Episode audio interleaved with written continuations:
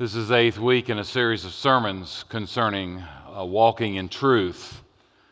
The tagline for our sermon series has been um, I have no greater joy, 3 John 4, I have no greater joy than to know that my children are walking in truth. I have lots of aspirations for Christopher and Levi as 21 and almost 19 years old. I have lots of goals and lots of aspirations, at least I have for them, but I have no higher goal than that they walk in truth. Because if they walk in truth, then the rest of their life will fall in place one way or the other. They will have the foundational building block. So we've been talking about all areas of truth. Two weeks ago, we talked about the truth about abortion. Last week, in the, in the aftermath of the passage of issue one, we, we talked about why we have trouble in this world, truth about trouble. Today we talk about the truth of homosexuality, and next week we'll talk about the truth of transgenderism. Not because we're trying to hit, just like we like to talk about difficult topics, but if our faith doesn't intersect with culture and our faith is not worth a, a dime. If our faith doesn't intersect with culture, we might as well go be Amish our faith must intersect with culture. Our Christianity must intersect with culture. And so we have to hit these difficult cultural issues. And one of the big cultural issues that we have, of course, is homosexuality. And I want to tell you that Jesus is a friend of homosexuals, he's a friend of sinners. Aren't you glad that he's a friend of sinners? He wouldn't be a friend of you.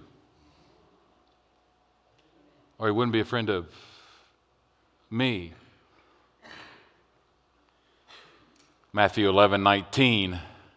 They were putting Jesus down, the religious people. They were putting Jesus down. And the Son of Man came eating and drinking. And they say, he, Here is a glutton and a drunkard, a friend of tax collectors and sinners a friend of tax collectors and sinners. The religious people were putting him down because he was a friend of tax collectors and a friend of sinners.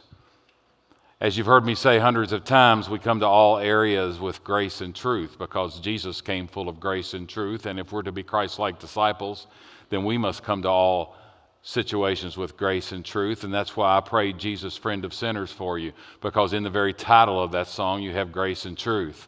Jesus is a friend, grace of truth, of, of sinners, truth.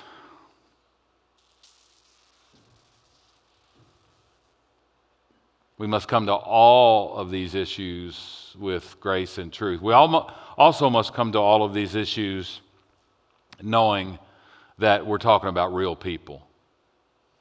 This is not the concept of homosexuality. We're talking about real people. If I had people stand right now who had gay people or lesbian people in your family or close friends, we'd have a third of you at least stand. I would stand. My brother is gay. And because my brother is gay has not changed my stance on homosexuality. My stance is still the same. When my brother came out to me after 32 years of marriage and three kids, he said, Mark, I know it's wrong, but I can no longer deny the reality. I said, I love you, brother. You'll always be my brother. There's nothing I can ever do to make you not my brother. You're always welcome in my house. Grace. But your partner is not truth. I cannot model that for my boys. In a world that is trying to convince my boys that they need to affirm any type of sexual lifestyle, it's the home where we have to teach them what is right and what is wrong. We, we need to remember that we're talking about real people. Can I tell you about a real person in our church? I'm not going to call out the name. But that real person has been in my office and said at the age of eight he started having homosexual tendencies and started acting on those at the age of nine. That continued through middle school, and by the time he got to high school, an interest in girls and some peer pressure from other guys to date girls. He kind of uh, started going with girls for a while. He got married. He went into the ministry. He was on staff at a church. But when he discovered, discovered gay specific pornography, that raised all those old desires and tendencies and inclinations in him. And as a pastor of a church, he started a six year homosexual relationship as a staff pastor. And he started that homosexual relationship with another pastor on staff. There's somebody that's in our church.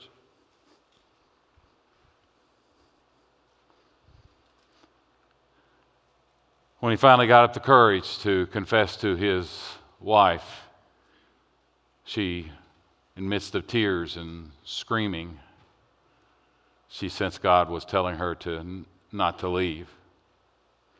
This man found a counseling counselor, found accountability group,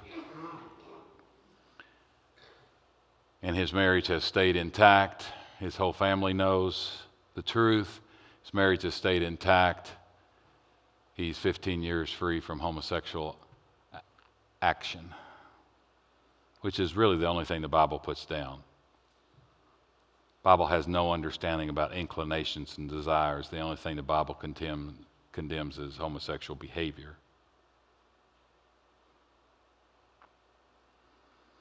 And he says, by the grace of God, I'm resisting those desires today and living a heterosexual life. That's somebody right amongst us. Now, let me tell you something. If, um, if you're trying to figure out who that person is, um, the devil is working on you right now. It's none of your business who that person is. And you should have no desire who that person is. Jesus is a friend of sinners. and when we talk about the sin of homosexuality, we have to remember that we're talking about real people. People that we love. People that we want to include in the church. All people are welcome at Xenia Nazarene. You know, you see, you see a sign every now and then at certain churches that says, We welcome all. That's a, a, a clue that they're gay affirming. Everybody's welcome at our church. If we didn't have sinners, if we didn't welcome sinners, uh, I wouldn't have anybody to preach to. And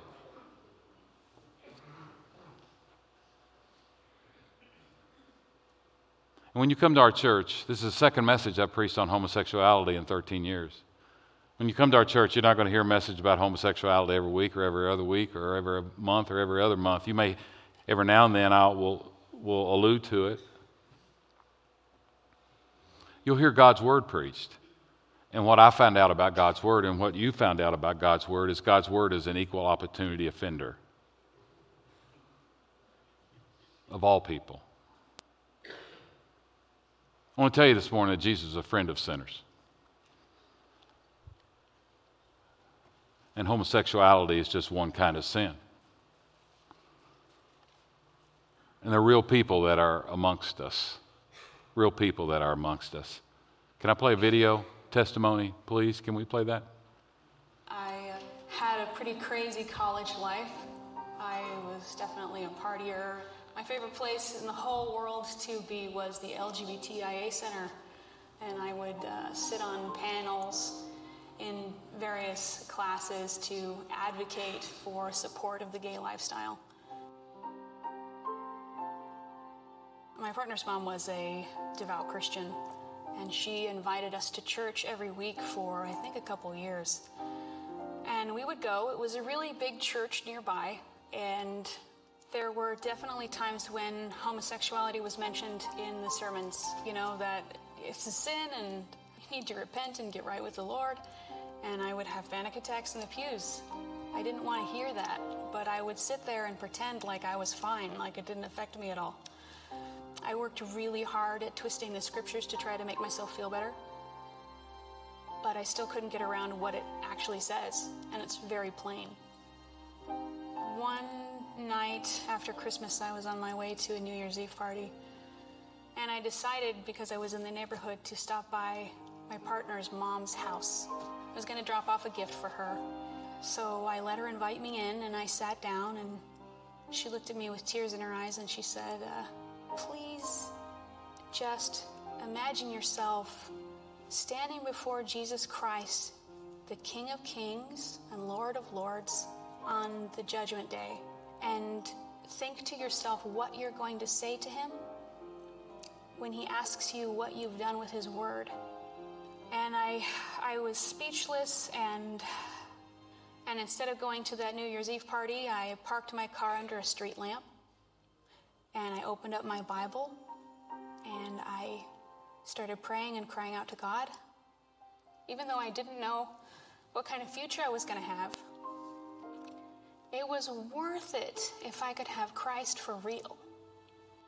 I think I was under that street lamp for six hours, reading the Bible and praying and crying out to God to just make my repentance real. And the Lord met me and He was faithful.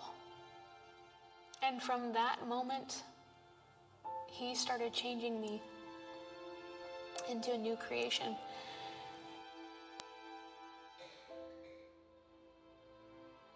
All of those worries that I had been so worried about, those were false worries because the Lord has more than supplied everything that I thought I was going to lack.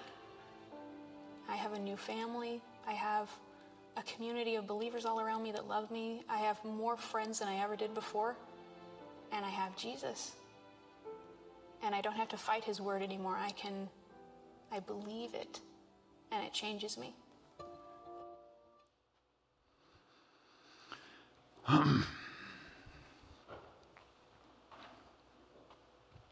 I want to amend something that I just said. You know, when I told my brother that, you know, brother, you're always welcome in my home, I love you, and so forth and so on, I said, but your partner is not.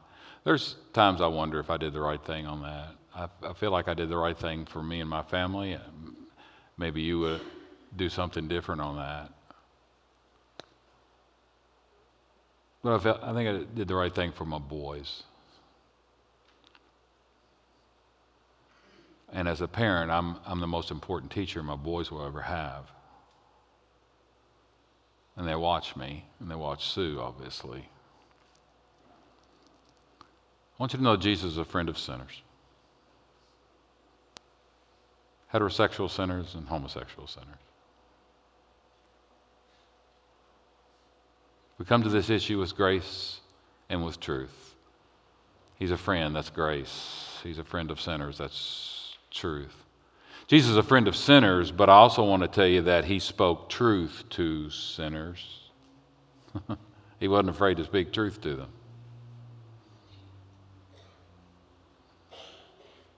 In Luke chapter 5, verse 32, Jesus says, I have not come to call the righteous. So if you're a righteous person and you do everything right and you're not a sinner, you have no, Jesus has no place for you. He didn't come to call you, He came to call the sinners to repentance. Jesus spoke truth. Jesus said in Matthew 5 18, Jesus said, Truly I tell you, until heaven and earth disappear, not a smallest letter nor the least stroke of a pen will by any means disappear from the law, the Old Testament. Jesus, Jesus upheld the law. Jesus made the law even harder. Jesus said, you, You've heard it said that Jesus, you said, You've heard it said, You shall not commit adultery. I tell you, if you commit adultery in your heart,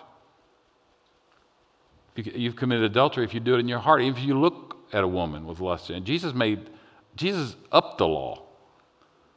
Jesus was a friend of sinners, but he wasn't afraid to speak truth to them.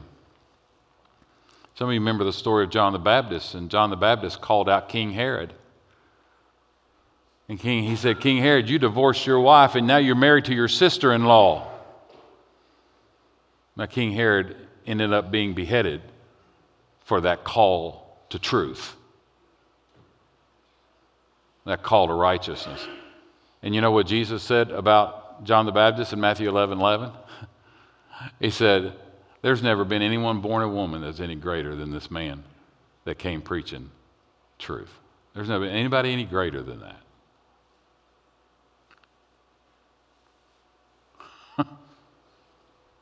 He went right to King Herod and said, Man, you, wife, you married, the woman you're married to now is your sister in law. Uh, Jesus was a friend of sinners, but he spoke truth to them, right? John 7 7, Jesus says about himself, The world cannot hate you, but it hates me because I testify to them that their works are evil.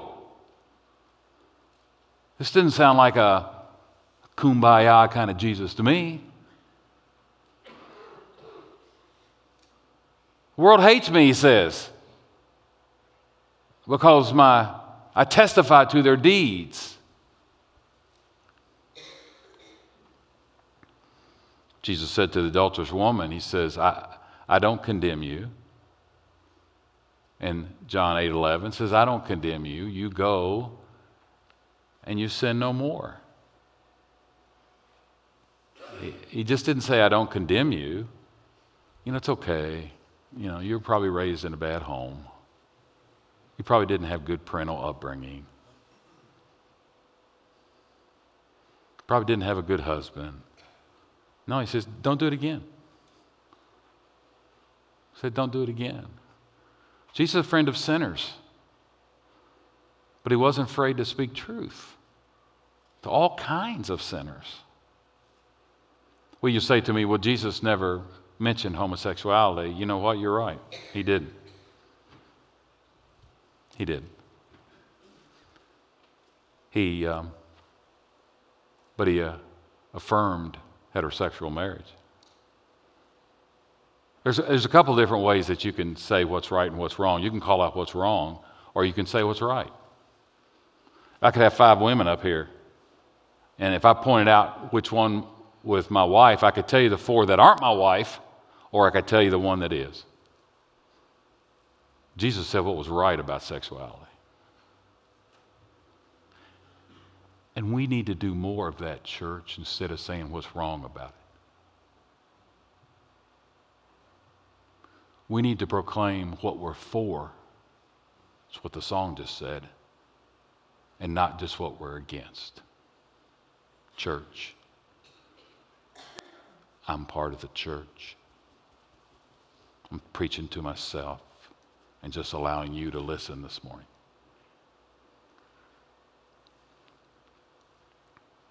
So Jesus didn't address the issue of homosexuality. He just upheld Genesis 1. He says, In the beginning, God created them, man and woman. For this reason, a man will leave his wife. He just upheld that. So, I, I, I, as a preacher, I can either talk about what's wrong, and there's probably a place and time for that, or I can uphold what is right. That's what Jesus did. He just upheld what is right. Also, although in the Gospels we don't have any words of Jesus, we have other words in the New Testament. And are the Gospels more important than other passages of the Bible? If so, how do you get that? How do you elevate some parts of the New Testament over the other? Like the words of Jesus are more important than the words of Paul? If, if that's what you believe, where do you get that? What is your defense? What is your, what is your rationale? What's your apologetic for that? Apostle Paul is talking about a whole bunch of people when he says they, in Romans chapter 1, verse 25 through 27, says they exchanged the truth about God for a lie and worship and serve created things rather than the Creator, who is forever praised. Amen. 26. Because they did this, God gave them over to the shameful lust. Even their women exchanged natural sexual relations for unnatural ones. 27. In the same way, the men also abandoned their natural relations with women and were inflamed with lust for one another. Men committed, committed shameful acts with other men and received in themselves the due penalty of their errors. For two millennia of the Christian church, we have believed that. And only in the recent 30 to 40 years, we've tried to change those passages. Not because they're not true anymore, it's because we don't like them.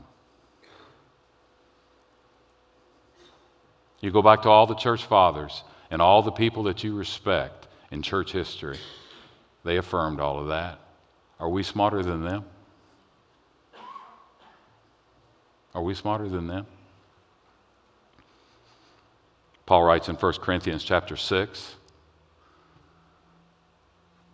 Do you not know the wrongdoers will not inherit the kingdom of heaven? Do not be deceived, neither the sexual immoral, nor idolaters, nor adulterers, nor men who have sex with men. Isn't it interesting? He just groups it with other sins. He just groups it with other sins. He doesn't, doesn't hold it up. He just, just lists a whole bunch of things. Go back one slide to that first. There it is. Or do you not know that the wrongdoers will not inherit the kingdom of God? Do not be deceived, neither the sexually immoral. How many of you were sexually immoral before you came to Christ? I was. Jesus links that same sentence. No, no worse, no better than what he's getting ready to say. Nor idolaters. Well, we don't worship statues anymore. Well, anytime we put anything above God, we're an idolater. Idolatry is probably one of the biggest sins that humanity has. Sexually immoral, no idolaters, no adulterers. Heterosexual sin, mentioned right alongside homosexual sin.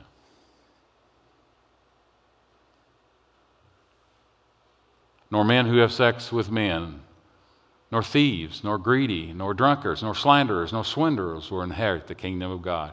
It doesn't, it doesn't just say homosexuals will not inherit the kingdom of God. It says a whole slew of things will not inherit the kingdom of God. So, why, as a church, do we, as the body of Christ, stigmatize one sin?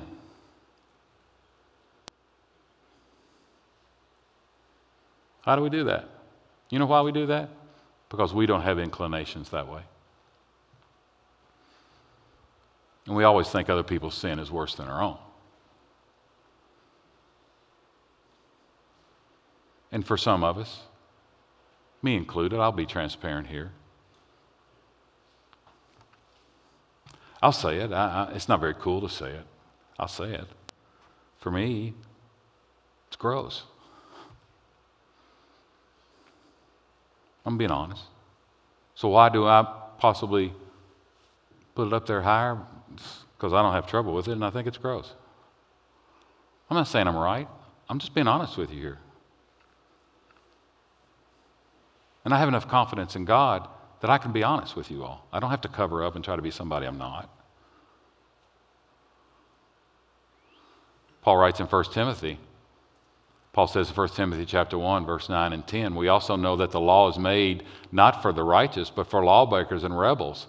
And who are those people? The ungodly, the sinful, the unholy, the irreligious, those who kill their fathers and mothers, for murderers, for sexually immoral, for those who practice homosexuality, for slave traders and liars. He lists it with a whole bunch of other stuff.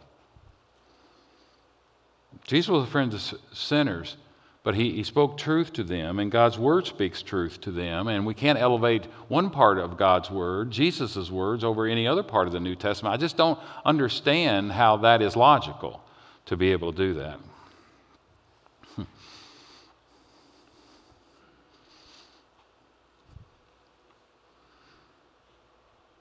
And as I've kind of already alluded to, I, I want you to know that Jesus is a friend of sinners, and I'll just say, as I've kind of already said, all kinds of sinners. Sinners like you and me, and sinners like those horrible homosexual people that we so like. I had a homosexual in my office one time, and he says, Mark, I'm not a flag waver. You know what he meant by that? He said, I'm not a flag waver.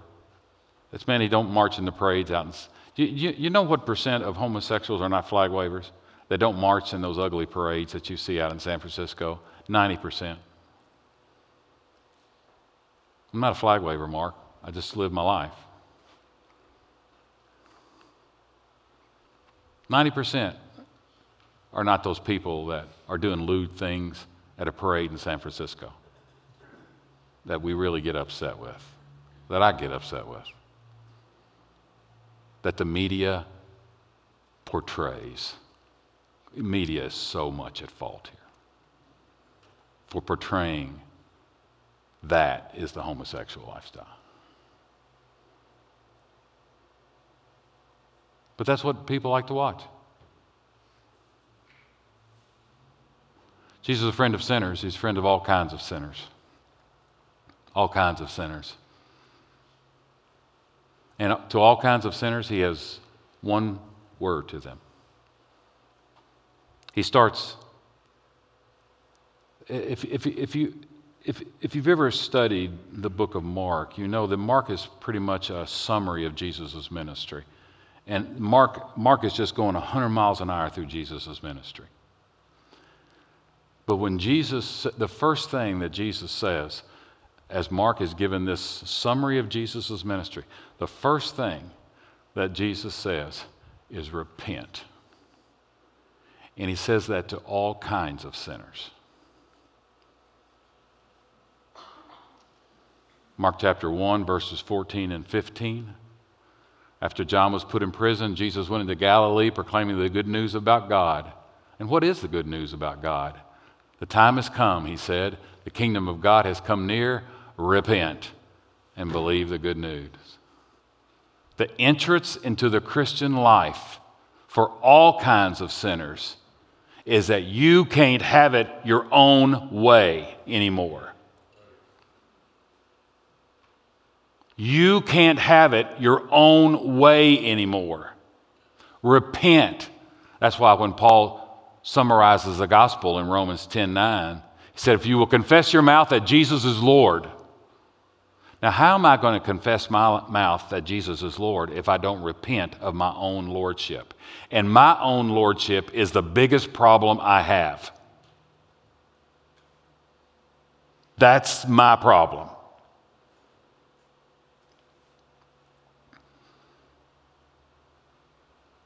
And so Jesus, this friend of sinners, says to all kinds of sinners heterosexual sinners and homosexual sinners and thieves and swindlers.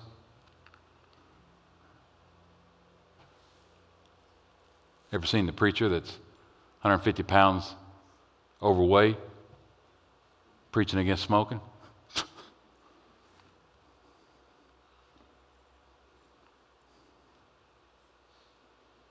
All kinds of sinners.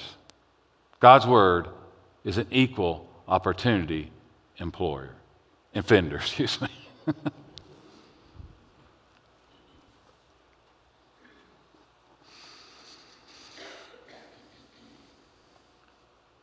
I went to hear Sam Allberry this week. He was at Cedarville University, and Sam Allberry is a pastor in Nashville. He's from England, and Sam has um, always been a kind of hero of mine. Sam, Sam is same sex attracted, but he lives his life according to the truth of the scriptures. And the only, the only option that, that, the only option that truth that scripture gives you for sexual activity is mon- monogamy within marriage. Okay? So sex outside of marriage is wrong. Living with each other outside of marriage is wrong, even though people do it, and people in the church do it. The only option Jesus gives for sexual activity is monogamy within marriage or celibacy and singleness. It's the only, it's the only option he gives. And so here's this man who admits that he's same sex attracted, but he has brought himself in line with the truth of the gospel and is living a celibate life and preaches the heck out of the gospel. He's a hero of mine. Really is. I'm going to read you this quote. I don't like to read to you, you know that, but here's a quote from him.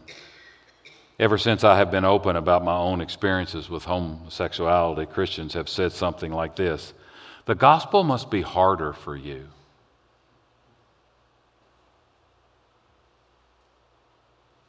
And when I say I admire him, I'm probably saying that too. So Christians say the gospel must be harder for you than it is for me as though I have more to give up than they do. Hear me, church. But the gospel demands everything from all of us. If someone thinks the gospel has somehow fit into their life easily without causing any major adjustments to their lifestyles, it is likely they have not really started following Jesus at all. And you who are serious Christians understand that. If you're not a serious Christian, you don't understand that. The gospel has fit really neatly into your life and without very many major lifestyle adjustments for you, then you're probably not following Jesus at all. Because I had to make drastic changes in my life. And the reason I didn't come to Christ forever, the reason I looked at people sharing the gospel with me, says, I believe everything you said, but I will not accept it. It's simply because I didn't want to make those changes that I knew Jesus would make in my life. I wanted to sin, I wanted to be Lord of my own life. And Sam Allberry, a same sex attracted man says, It's no harder for me than anybody else. Heterosexuals, they've got to give up everything. If you, if you don't deny yourself and take up your cross and follow him, you cannot be his disciple, Jesus said. Christianity is no easy thing. We're empowered by his grace, but living the Christian life is one of the hard, it's probably the hardest thing you will ever do.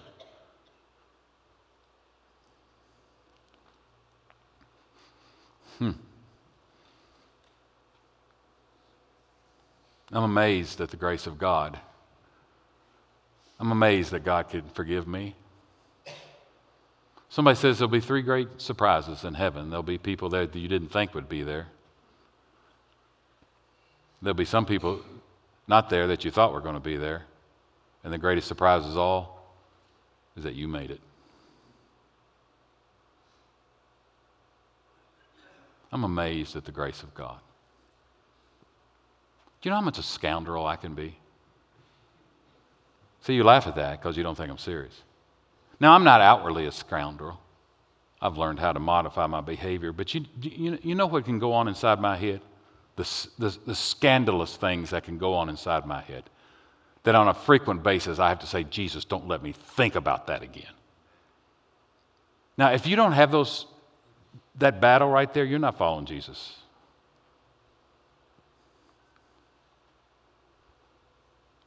Can I tell you that my wife is not the only foxy girl in the world?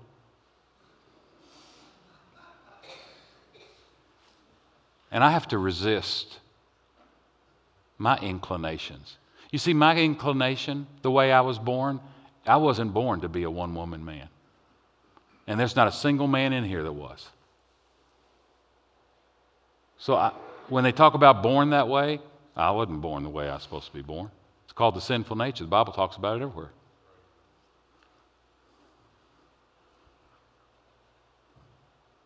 the entry for all kinds of sinners into God's kingdom is repent.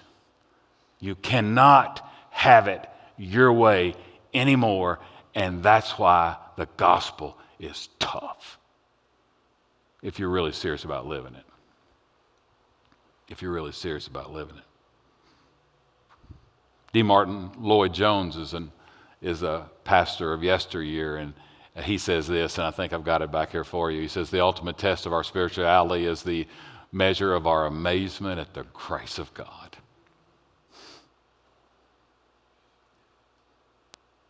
Dietrich Bonhoeffer, Bonhoeffer, a famous German theologian, did great, great work in time of the Nazi occupation. And he said, If my sinfulness appears to me to be in any way smaller or less detestable in comparison with the sins of others, I'm still not recognizing my sinfulness of all, at all. How can I possibly serve another person in unfeigned, that means unfaked humility, if I seriously regard his sinfulness as worse than my own? Jesus is a friend of all kinds of sinners. And how can I single, sing, single out or stigmatize gay and lesbian people as somehow they're worse than the stuff that I deal with? And if I see them as someone that is in the need of the grace of God just as much I am, that allows me to minister to them better. Jesus was a friend of all kinds of sinners. You know, quoted the passage a little bit earlier in John 8 that Jesus told the adulterous woman, you know, says, Woman, where are your accusers? And all the guys that were going to stone her had, had dropped their stones and walked away because they realized they were being hypocrites. And, and, and she says, There's nobody here, Lord. And he says, Well, neither do I condemn you. Go and sin no more. Um, unfortunately, the Church of Jesus Christ sometimes gets that backward. If you go and sin no more, we will not condemn you. Jesus worded it his way and on purpose. Neither do I condemn you. Go and sin no more. You see, the adulterous woman not, would not have had the power to change if she did not feel the acceptance of Jesus.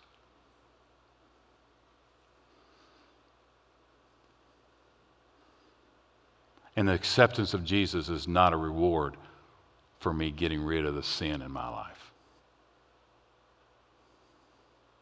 He did not say on the cross, Go fix yourself. He says, It is finished. Now respond to that acceptance. Acceptance does not mean affirmation. Acceptance does not mean I'm affirm you. Acceptance means that I need grace just like you need grace. You struggle with different things that I may struggle with, but we're both deeply indebted, indebted to the grace of God. Without the grace of God, we're bound for a sinner's hell. Jesus is a friend of all kinds of sinners. Our message is not stop sexual sin. Our message is behold your God. That is that accepts you and calls you to a better way. And none of us, heterosexuals or homosexuals, can get rid of the sin in our life without that acceptance from God and without living in that amazement of the Father's grace and without living in His closeness and in His presence. You want to get rid of sin in your life? Walk closely to Him. Know He's right there beside you. You can't sin when Jesus is right there beside you. If you know that He is, He's right there walking with you.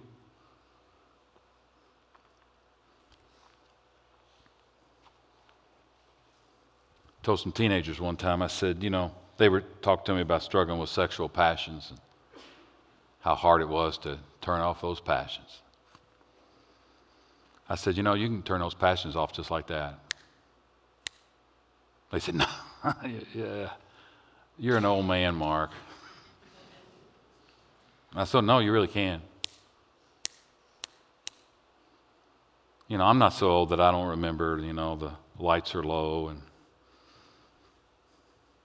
I don't know what they call it now, but in my day it had something to do with running a baseball diamond.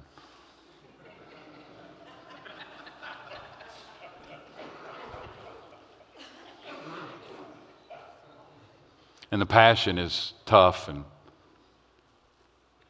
I know that. I've been there.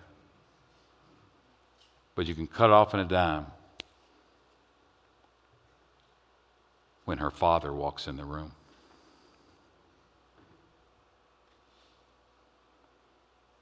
And in the presence of the Father, your illicit sexual passions are gone.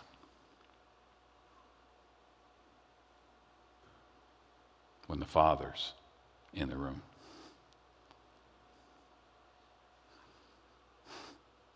What do we tell homosexuals? The same thing we tell heterosexuals. The same thing we tell thieves and swindlers and anything, drug addicts and anything else repent and believe the good news is that He's loved you so much, He's died for you. And He loves you so much, He's told you how He wants you to live because He knows what's best for you. Jesus is not some cosmic killjoy trying to kill all of our pleasure. He knows what's best for us. And some of us have lived long enough to know that He was right and we were wrong. And that's what a father does, right? That's what I do to my boys. They're dumb like I was, right? They, they're only 21 and 19. They, they can't be anything but dumb. Now, I probably won't say it that way in the second service because I have all these kids down here, okay? They can't be anything but dumb. They really can't. And I know that young people don't like me saying that, but I was the dumbest of the dumb. Please learn from me. Please don't make the same mistakes I did.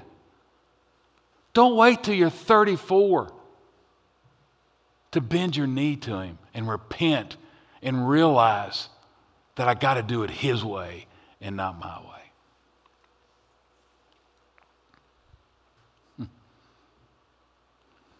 Well, the cross, of course, as we've said many times, is the greatest expression of Jesus' love for us. Because on the cross, we see that He is a friend of sinners. Because the cross shows unbelievable love and compassion unbelievable love and compassion. But also, it shows how sinful sin is that the Son of God had to die. So you see grace and truth right on the cross. No greater exhibition of love for anyone than the cross. Jesus showing unbelievable compassion but also the cross shows how sinful sin is. It, it just spotlights truth. And sin is so sinful, the Son of God had to die. Jesus, God had to send his Son to die. Grace and truth. Friend of sinners. And I I hope you don't come out of this message today with, boy, Mark really preached against them homosexuals today. I wish my gay cousin could hear that message. No, I hope we all heard it. What did you hear me say? That the sin of homosexuality is just a whole big group of sins. A lot of them that I've committed. unless we understand that our homosexual friends are much in the grace, need of the grace of God than we are, we'll never reach them. As long as we ostracize them and stigmatize them and think that they're. And I, I'll be honest with you, I have a tendency to do that. I'm sorry, I'm sorry, I'm sorry, I'm sorry. I have difficulty looking at my own brother without seeing him through the lens of his lifestyle. And that's wrong. I wish that's my fallen nature. I wish I didn't do that.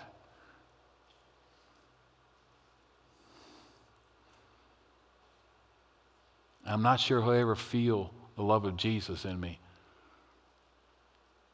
until I stop doing that. Father, forgive me. On the night before he was betrayed, Jesus took bread and said, This is um, my body, which is given for you, all of you here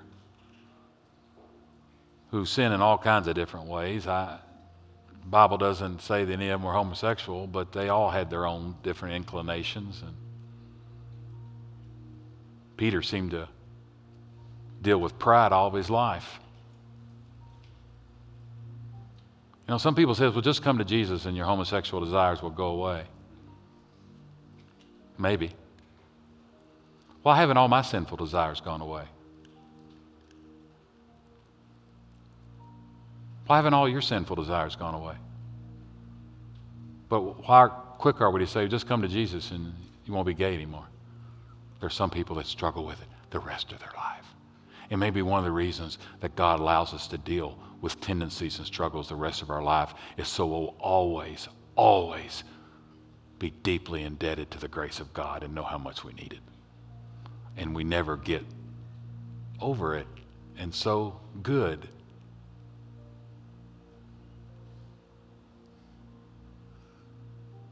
Test of your Christianity is not that you're sinless. It certainly is that you sin less. But my sin is magnified in my life. You know why? Because I hate it.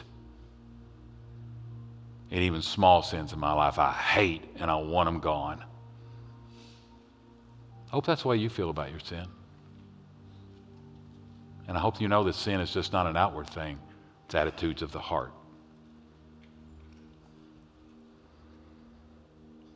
Jesus took bread and he broke it, said to do this in memory of me. Always remember me, Jesus said. Wonder why? Because you always need my blood. You always need my sacrifice for you. You always need my grace. After supper, he took the cup and said, This is the cup of the new covenant that's in my blood. Do this whenever you drink it in memory of me.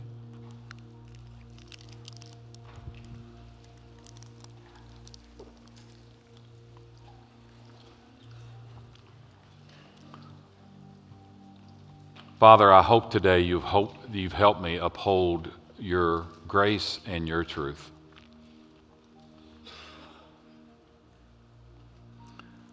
And as we leave this place today, I hope that we see ourselves as deeply indebted to Jesus, the friend of sinners. And for the, the gay and lesbian people in our life, we won't affirm them, but we'll accept them. We won't alienate them. We'll speak truth to them when the opportunity arises. But we'll see them as someone that needs to be born again, just like we needed to be born again.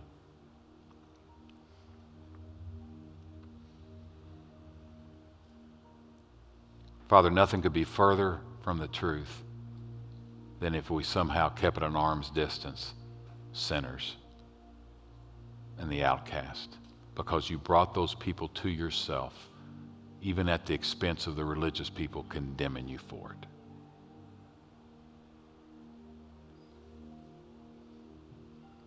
May we not be worried about what other people say on however we deal with homosexuality.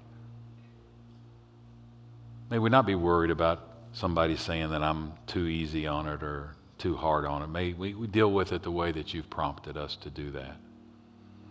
And we know, we know that you'll prompt us to deal with it with grace and with truth. And if we're called to be Christ like disciples, then I'm called, and every person in here is called to be a friend of sinners take these words. Convict us if that we need conviction. Burn them into our hearts. May it not just be another sermon. May be words that we live by. In Jesus' name, amen.